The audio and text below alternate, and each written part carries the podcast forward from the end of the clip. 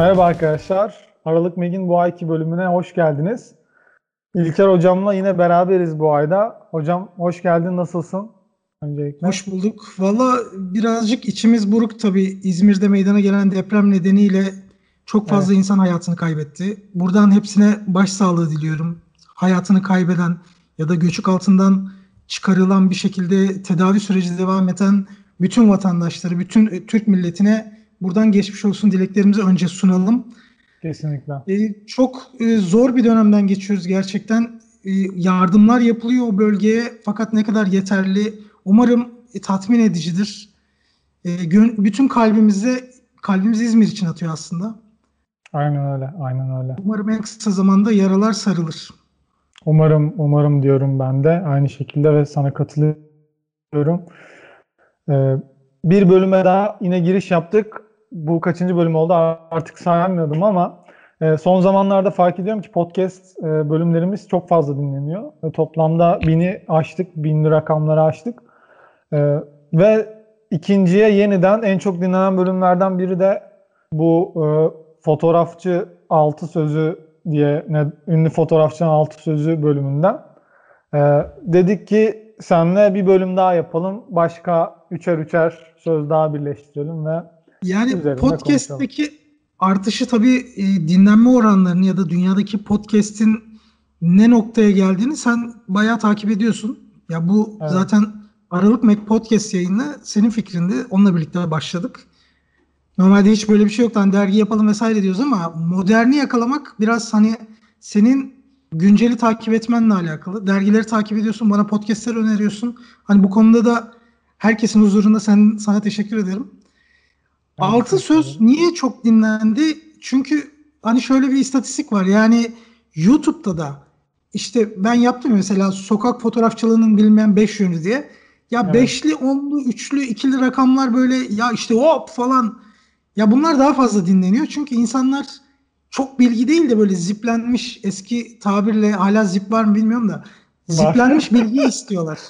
Doğru, doğru. Yani yoksa üzerine kitap yazacağım gibi. bir konuyu sen burada e, 15 dakikaya sığdırmaya çalışıyorsun. Doğru. O yüzden. Evet. O zaman sözleri ben mi okuyayım bu defa sen mi okumak istersin? Nasıl istersen orada başlayalım. Tamam ben okuyayım istersen. Yine Notion'dan. O zaman sen benimkileri oku ben seninkileri okuyayım. Tamam. İlk olarak sen de başlayalım hocam. Amatörler ekipmanı, profesyoneller zamanı, ustalar ışığı düşünür. Vernon Trent diye bir Trent bir abimiz herhalde. Bu evet, Vernon Trent'i ben az önce biraz araştırayım dedim. Çünkü böyle çok bilinir bir yan olmadığı için ismin yani ben bilmiyorum daha doğrusu. Sitesine girdim. Sitede siteyi güncelliyor herhalde. Böyle balığa gittim geleceğim gibi. Hani bizde vardır ya Cuma'ya Cuma'ya gittim geleceğim tadında böyle bir espri var. Yani şeyde falan Bulamadım. hatta Lens Culture'da falan sayfası var. Oradan da bakabiliriz. Tamam. Böyle bir fotoğrafçı hala yaşadığını düşünüyorum. Çünkü balığa gitmiş, dönecekmiş yani. ya bu söz tabii günümüz fotoğrafçılığı açısından da çok önem arz ediyor. Ya tamam. biraz da tabii bunun bir virgül daha atıp sonuna belki ustaların maddi kaygılarının da olduğunu ya da işte maddiyatı da düşündüklerini de buraya ekleyebiliriz. Şimdi amatörler tabii ki ekipman konuşuyor. Çok yaftalıyoruz amatörlerde ya. Yani amatörler ekipmanı düşünür. Ya böyle değil ki. Nice insan var hani ekipman düşünecek değil sadece bir ekipmana sahip olmak isteyen nice yeni başlayacak amatörler var. Sadece ekipman derdinde değil. Tabi burada demek istediğimiz e, belli bir seviyeye geldikten sonra bile hala ekipman konuşan, ekipman kaygıları olan ama fotoğraf çekmeye çıkmayan bir kesime bu laf sokuş gibi geliyor bana. Doğru bana da öyle geldi. Peki burada profesyoneller zamanı derken e, zamanla ilgili neyi düşünürler acaba? Orayı tam böyle ben kafamda şey yapamadım, birleştiremedim ama. Ya profesyoneller zamanından kastı bence ne kadar minimum zamanda ne kadar büyük işler yapmayı hepimiz düşünüyoruz. Çünkü hı hı. zaman dediğin hepimize 24 saat. Yani yırtınsak 24 saat 1 dakika çıkmıyor yani hani öyle bir şey değil. Ee, burada tabii o zaman diliminde yapabileceği en iyi işleri belki en verimli yapabileceği işleri düşünüyordur diye düşünüyorum. Olabilir. Yani fotoğraf zaten biliyorsun ışıkla oluşan bir şey. Işık fotoğrafta çok önemli ve e, oraya da bir gönderme yapmış gibi sanki böyle. Yani ışığı düşünün. Işık önemli. En önemli olan ışık. Işık sizi öbür tarafa götürür. Aa, ben burada başka mesela profesyoneller zamanı derken mesela profesyonel bazıları tabii zamanla yarışıyor. İş hayatı var. İş hayatının haricinde fotoğraf çekmeye gidiyor. Yani zamanı düşünmemek, belki zamanın akışına bırakmak lazım. Ya akışa bırakmak bence fotoğrafçılıkta çok önemli. Doğru. Işığı görmek de zaten çok güzel noktaya değindin. Fotoğrafın oluşabilmesi için zaten o iğne deliğinden giren minicik dahi olsa bir ışığın e, bizim fotoğrafımızın önüne düşmesi lazım. Aksi evet. halde ışığın olmadığı yerde fotoğraf olmaz. Ama böyle dışarıya çıkıp fotoğraf çekimlerine çıktığımızda özellikle işte kırılan ışıklar ne bileyim bazı objelerden süzülüp böyle geometrik bir e, doku oluşturan ışıkları zaten hani sen de biliyorsun ki istikrarlı bir şekilde görüyoruz. Evet. Zaten fotoğrafı birazcık oraya yöne yönelttiğinde yani geometrik açılar ne bileyim belli estetik unsurların üzerine devam ettiğinde zaten hani fotoğrafçılıkta biraz daha level atlamış oluyorsun. Durum tamam. böyle. Tamam. Ee, şimdi benden bir söz mü, senin ikinci söz mü? Geçen Aa, sefer nasıl yap? Çapraz yapalım diyorsan senden bir söz yapalım. Çapraz gidelim o zaman hadi. Ee... O zaman senden şöyle bir söz geliyor. Fotoğrafçılıkta yetenek uygulama ile kazanılır, satın alma ile değil demiş Percy W. Harris. Evet. Şimdi Percy abimiz e, ben onu da araştırdım.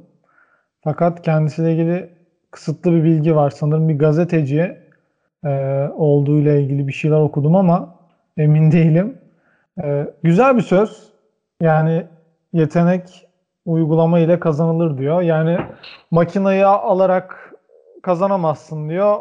Uygulaman lazım. Yani makinayı al, alıp iyi fotoğraflar çekemezsin. Sadece alıp bir şeyler yapman lazım. Bir şeyler ortaya koyman lazım. Ee, gibi bir şey diyor sanki. Fotoğraf tarihinde kaliteli ekipmana yönelme ya da işte ekipmanın konuşulması genel bir problem bence. Hani günümüzde bence de. de çok iyi ekipmanlar kullanıp da ortaya bir ürün çıkaramayan çok fazla insan var. Ve biz seninle ya da işte fotoğraf ortamlarında genelde bu konuyu baş tacı yapıyoruz. Evet. Şimdi bu sadece 2020'nin bir problemi değil ya da bunu problem olarak nitelendirmek ne kadar doğru bilmiyorum. Hı hı. Ama şimdi ilk sözümüzde de baktık amatörler ekipmanı diyor. Yani orada ekipman vurgusu yine amatörler üzerinden gidiyor. Aynen. Şimdi burada doğru. da satın almanın aslında bir yetenek doğurmayacak. Fotoğrafçılığın evet. aslında uygulaya uygulaya yani zaman içerisinde ya bu zaman içerisinde oluşması e, çok önemli. Yani biz ne yazık ki bazı noktalarda gençlik olarak böyle yaşı ileri olan kişilerin tecrübelerine çok kulak asmıyoruz. Ya senin dönemin geçti falan diyoruz ama dediğim gibi o ustalardan Doğru. öğreneceğimiz, öğrendiklerimizi kendi uygulamalarımızla harmanlayıp işte ortaya iyi kötü eserler koyacağımız, fotoğraflar koyacağımız dön- sürece girmemiz lazım. Ya bu bir yılda, üç yılda, beş yılda ya oldum diye bir şey yok. Hatta geçen çok güzel böyle Instagram'da yazmıştım bir sanat eseri aslında bitti diye bir noktası yok. Yani ben en iyi fotoğrafımı yarın çekeceğim sözü aslında ölümünden sonra bile hala iyi fotoğrafı çekmediğini gösterir. Çünkü hep yarın, hep yarın, bir sonraki gün. Ya bugün ben hayatımın fotoğrafını çektim diyebiliyor musun? Yok diyemezsin. Doğru. Yani öyle bir şey zaten ne kadar egon olsa bile diyemezsin zaten. Diyemezsin. Yani Bence sanatçıyı şey... geliştiren şeylerden biri de bu. Yani e, bu merak duygusu ve kendini geliştirmenin verdiği bir şey. Bu bütün belki de e, alanlarda geçerli. Resim olsun, müzik olsun hepsinde geçerli bence. Tabii burada işte benim dediğim sanat eseri o işi icra eden artık son boyasını vurduğunda, e, son banyosunu yaptığında ya da son Photoshop'ta editini yaptığında ya da son notasını dizgiye yazdığında biter. Evet. Bu bu şahanedir yani. Yoksa hani tasarımcı gözüyle de baktığında şöyle bir şey var. Ya tasarımda ekliyorsun, ekliyorsun, ekliyorsun, ekliyorsun. Ya sonu yok. Sürekli ekliyorsun. Ama bir yerde senin estetik algına göre dur demen lazım. Orası da evet. konunun bittiği nokta oluyor. Doğru. Şimdi ben devam edeyim senden. Sen devam ediyorsun. Benim ikinci sözüm. Kamera insanlara kamera olmadan da görebilmeyi öğreten bir enstrümandır. Dorota Lent söylemiş bunu. Kendisini dergimizde de konuk almıştık, bahsetmiştik. Dorota Lynch ikinci sayımızda e, ana konuğumuzdu.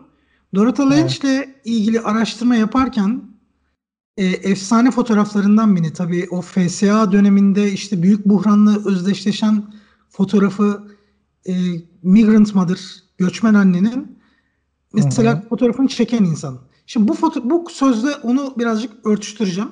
Dorothy tamam. Lynch bir kamyonu var. Hatta üzerinde bir portre, kendi çektiği bir fotoğrafı vardır. Oradan devam ediyor. Sağ tarafta ya da sol tarafta neyse bir e, şey bezelye tarlası görüyor. Hı hı. Bu bezelye tarlasını geçtikten sonra nice zaman sonra orada çalışanları görüyor vesaire. Orada ruhu geri dönmek istiyor. Ya burada sadece insanlar kamera olmadan görmeyi tabii ki öğreniyor ama bir yandan da kamera olmadan hissetmeyi de öğreniyorsun. Biz şimdi bu sözlere eklemeler yapacağız. Ya hissettiğinde o 20 dakikalık yolu üşenmiyor, geri dönüyor ve hı hı. hayatının ya da Amerika halkının o büyük buhranla ilgili uyanmasını sağlayan ya da ortak hissiyata kavuşmasını sağlayan göçmen anne fotoğrafını çekiyor. Evet. Yani orada çok ilginç bir e, metafizik bir olay var ve orada ne oluyor biliyor musun? Anne e, bir şekilde onun fotoğrafını çektiğini görüyor. Görmesine Hı-hı. rağmen hafif hafif çocuklar utanıyor, arkasını dönüyor, annesine sığınıyorlar falan ama anne orada dertli bir şekilde elini yüzüne götürüyor. Yani bu kurguyu biliyor bence. Fotoğrafın çekildiğini, bir şeylerin duyurulması gerektiğini biliyor ve orada ya dünyanın belki de ilk onuna girecek efsane kareyi yakalıyorlar. Evet. Ya bu bazen böyle değil midir? Hani böyle işte bir şeyler çekmek için çıkarsın ve sonra bir şey görürsün. Fakat sen onu işte ayarlayayım makineyi çekeyim falan diyene kadar o gider. O dağılır ya da o işte kadın oradan kaybolur. Ama hep içinde bir yerlerde bir parçan sanki orada kalır. Evet çünkü sen o kareyi gözünde az çok canlandırırsın. Tabii. Fakat onu hani çekemezsin ama bir şeyin orada kalır gibi. Yani kendinden bir parçayı orada bırakırsın gibi. O karenin içinde ve sonra o böyle bir toz bulutu gibi dağılır. Tabii ya bu bireysel hissiyatın gelişmesiyle de ilgili. Bazen de fotoğraf makinesini aldığın ilk yıllarda fotoğraf makinesi sana köşede bir eczane olduğunu fark ettirir. Çünkü artık sadece oradan geçmek değil, yani üstün körü bir geçiş değil, gerçekten bakarak geçmeyi artık öğrenirsin. Ya da orada hiç tanımadığın bir komşunu görürsün falan. Artık görmeye başlarsın. Bunu birçok fotoğrafçı zaten makinesi aldığından itibaren, makine aldığından itibaren görüyordur. Doğru. Geçelim mi senin ikinci sözüne? Ben kimseden fotoğraflarımın ışığına ya da tonlarına hayran olmasını beklemiyorum. Ben sadece fotoğraflarımın insanları bilgilendirmesini, onları kışkırtmasını istiyorum diyor. Sebastian Salgado. Evet, çok güzel bence söylemiş. Hepsine de aynı şeyi söylüyorum ama farkındayım. ama benim beğendiğim bir söz oldu. O yüzden eklemek istedim.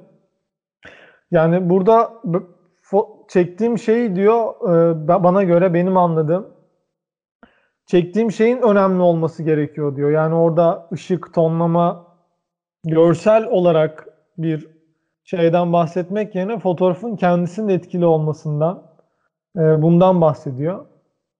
Ben öyle anladım. Şimdi Salgado'nun bir röportajında rastladım. Buraya da notumu aldım. Diyorlar ki e, Salgado'ya şöyle bir soru yöneltiyorlar. İnsanlar bana güzel yoksul fotoğrafları çekiyorsun dediğinde aslında onların benim fotoğraflarımla ilgili hiçbir fikri olmadığını düşünüyorum demiş. Ah, bir yere işte fotoğraf bu. çekmek için değil, öykünün içinde yaşamak için gidiyorum demiş. Çok Şimdi güzel, burada çok bu sözün üstüne ışıklar, tonlar değil aslında konunun özünü vermesi. Evet, Konuya evet. eğilmesi, onları harekete geçirmesi. Çünkü yaptıkları içerisinde mesela Workers diye bir projesi var. 1993 evet. yılında yapıyor. 26 tane ülkeyi geziyor ve şey bir adam, obsesif bir adam bence. Burada 26 ülkede çalışan işçilerin fotoğrafları ile ilgili bir e, uyanış sağlıyor ki buna Karl Marx'ın e, şeyinden e, Das Kapital'inden sonra yazılmış en iyi manifesto derler işçilerle ilgili. Şimdi Salgado öyle bir şey ki e, bu hırsını hırsıyla birlikte e, uyanışı sağlamasıyla birlikte tabii hayatında birçok noktada da bunları görüyoruz. Mesela ben bugün öğrendim Kodak'ın Trimax diye bir filmi vardır. Kodak bunun üretimini durdurmaya baş durdurmak istiyor. Fakat Salgado bu filmi kullandığı için durdurmaktan vazgeçiyor. Süper. Güzel bir hareket olmuş.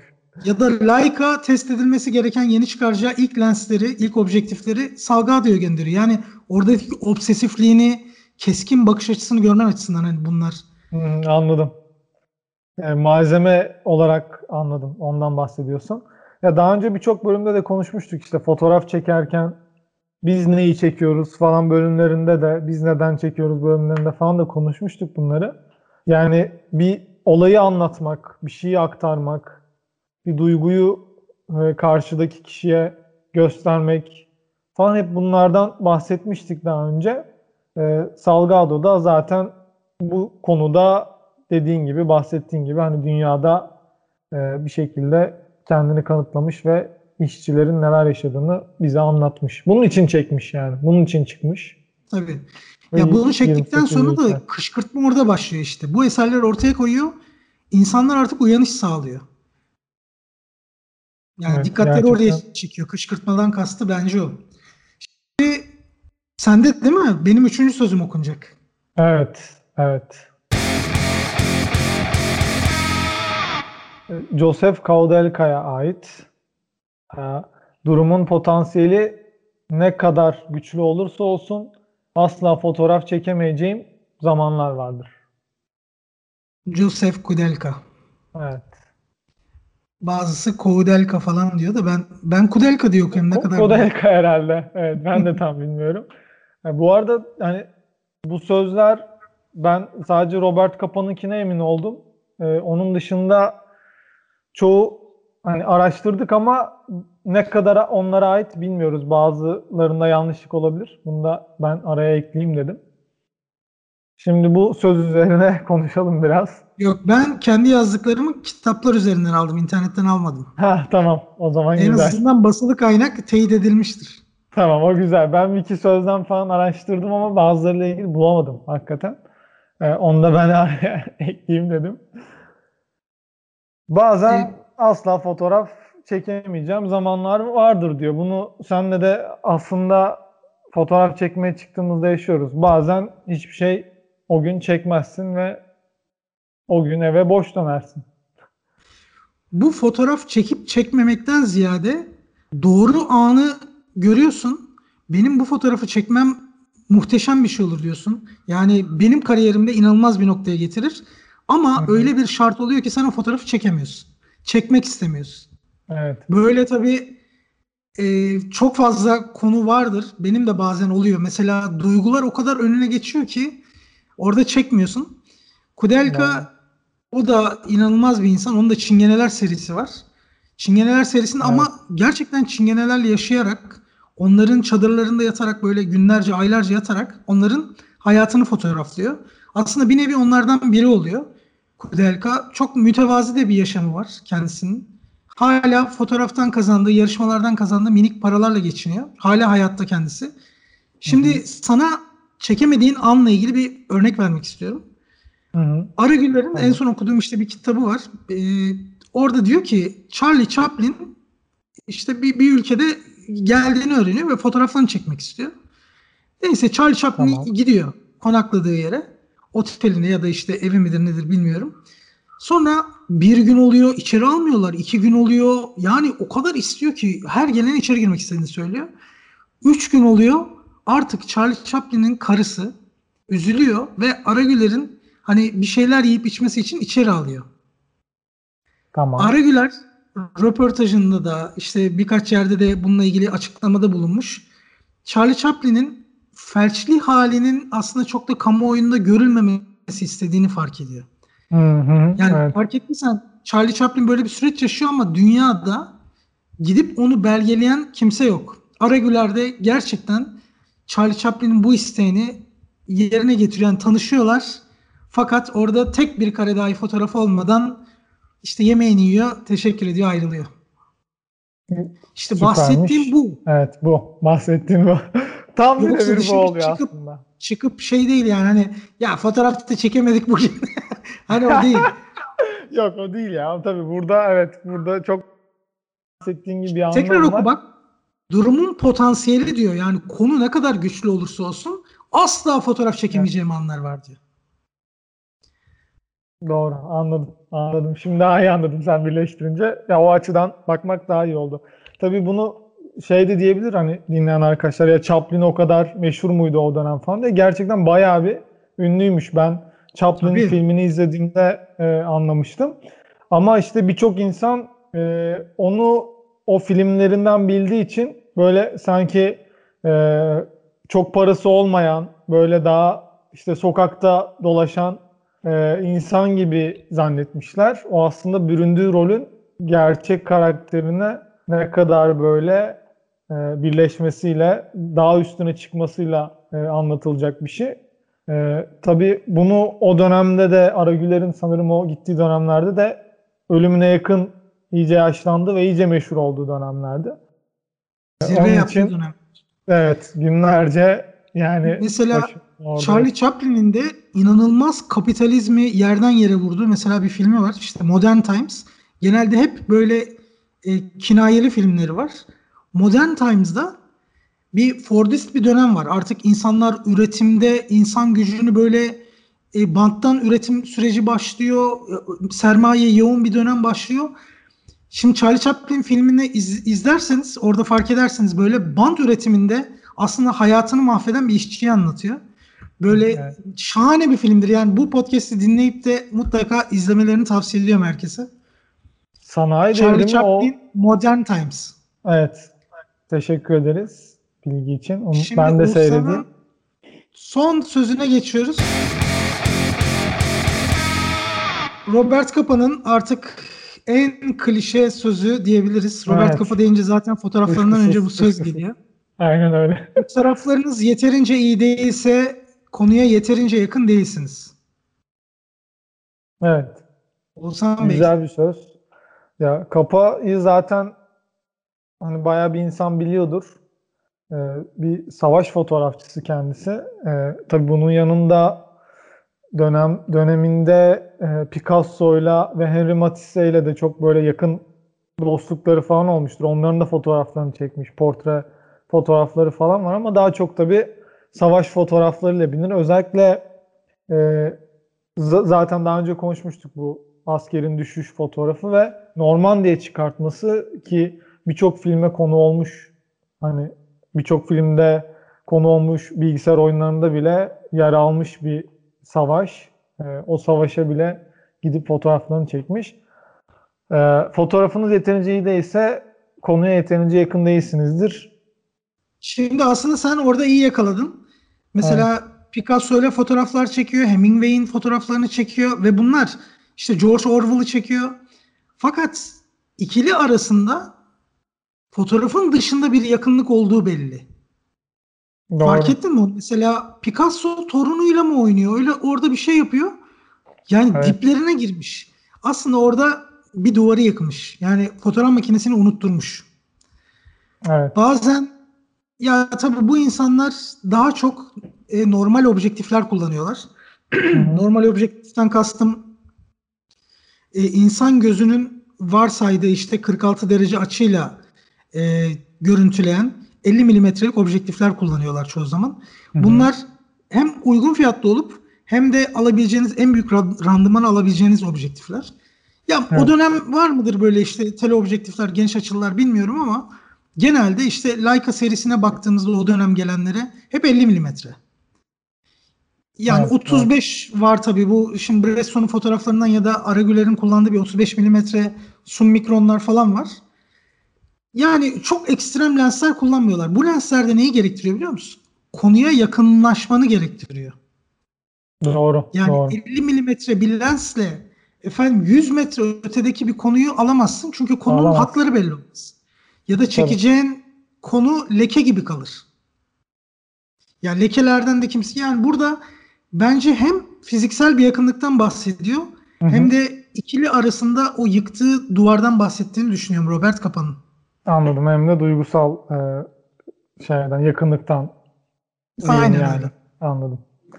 Evet, kesinlikle katılıyorum. Burada Anladım. altı sözümüzün sonuna geldik. geldik. Şimdi konularımız bitti. Biz son duyurularımızı da yapalım. Artık podcast yayınımızın sonuna geldik çünkü. Evet. Ee, üçüncü sayımız çıkıyor Aralık Mek'ten. Ee, son hazırlıklarımızı yapıyoruz. Yazılarımız tamamlandı. Artık tasarım ayağına geçtik. Bu sayımız gerçekten her sayım için sayımız için bunu diyorum ama gümbür gümbür geliyor. Bence de. Yani gerçek zor da bir süreç atlatıyoruz. Yani hem Rukiye Nur Yaman yazarlarımızdan hem Furkan Çakmak İzmir'de e, bu ne yazık ki acı süreci yaşamış insanlar. Hani onlara da buradan çok geçmiş olsun dileklerimi sunuyorum tüm İzmir halkıyla birlikte. Hı hı. Yani ona rağmen canla başla gerçekten son dakikaya kadar böyle yazılarını yetiştirdiler. Ee, bazen kelimeler kifayetsiz kalıyor işte. O da bu, evet. bu da o anlardan bir tanesi. O, evet, kesinlikle. Durumlar öyle. Üçüncü sayımızda yine desteğinizi bekliyoruz. Bize hem aralıkmek.com'dan hem issue sayfamızdan, ne bileyim Twitter hesabımızdan, Instagram hesabımızdan Aralık Mac uzantılarıyla bize ulaşabilirsiniz. Fikirlerinizi yazabilirsiniz. Bizim her zaman sizin dönüşlerinize ihtiyacımız var. Evet. Ge- Biz bunu her podcast yayından söyle, sonra söyleyince böyle cami çıkışı gibi oluyor ama yani hani camiye yardım gibi değil gerçekten. Biz bunu çünkü tamamen gönüllülük esasıyla yapıyoruz ve e, dergi, podcast, işte fotoğrafçılık adına bir şeyler üretmek falan bizim gerçekten hani bir şeyler verme isteğimizden kaynaklı. Umarım keyif alıyorsunuzdur. Bir teşekkürler bile yazmanız bizim için yeterlidir. Yeterli, yeterlidir. Ee, web sitesinden her şeyi takip edebilirsiniz. Aşağıda web sitesinde aşağıda bir e-posta abone ol kısmı var. Orayı doldurursanız da e, son takipleri alabilirsiniz. Bizimle ilgili güncel duyuruları oradan takip edebilirsiniz diyorum. E, hocam katıldığın için teşekkür ederim. Yine güzel bir... Ben sana katıldığın için teşekkür ederim. ben teşekkür ediyorum. Ee, bir sonraki bölümde o zaman görüşmek üzere. Kendinize görüşmek çok iyi bakın. Üzere. Çok dikkat edin. Ee, hoşçakalın. Hoşçakalın. Bay bay.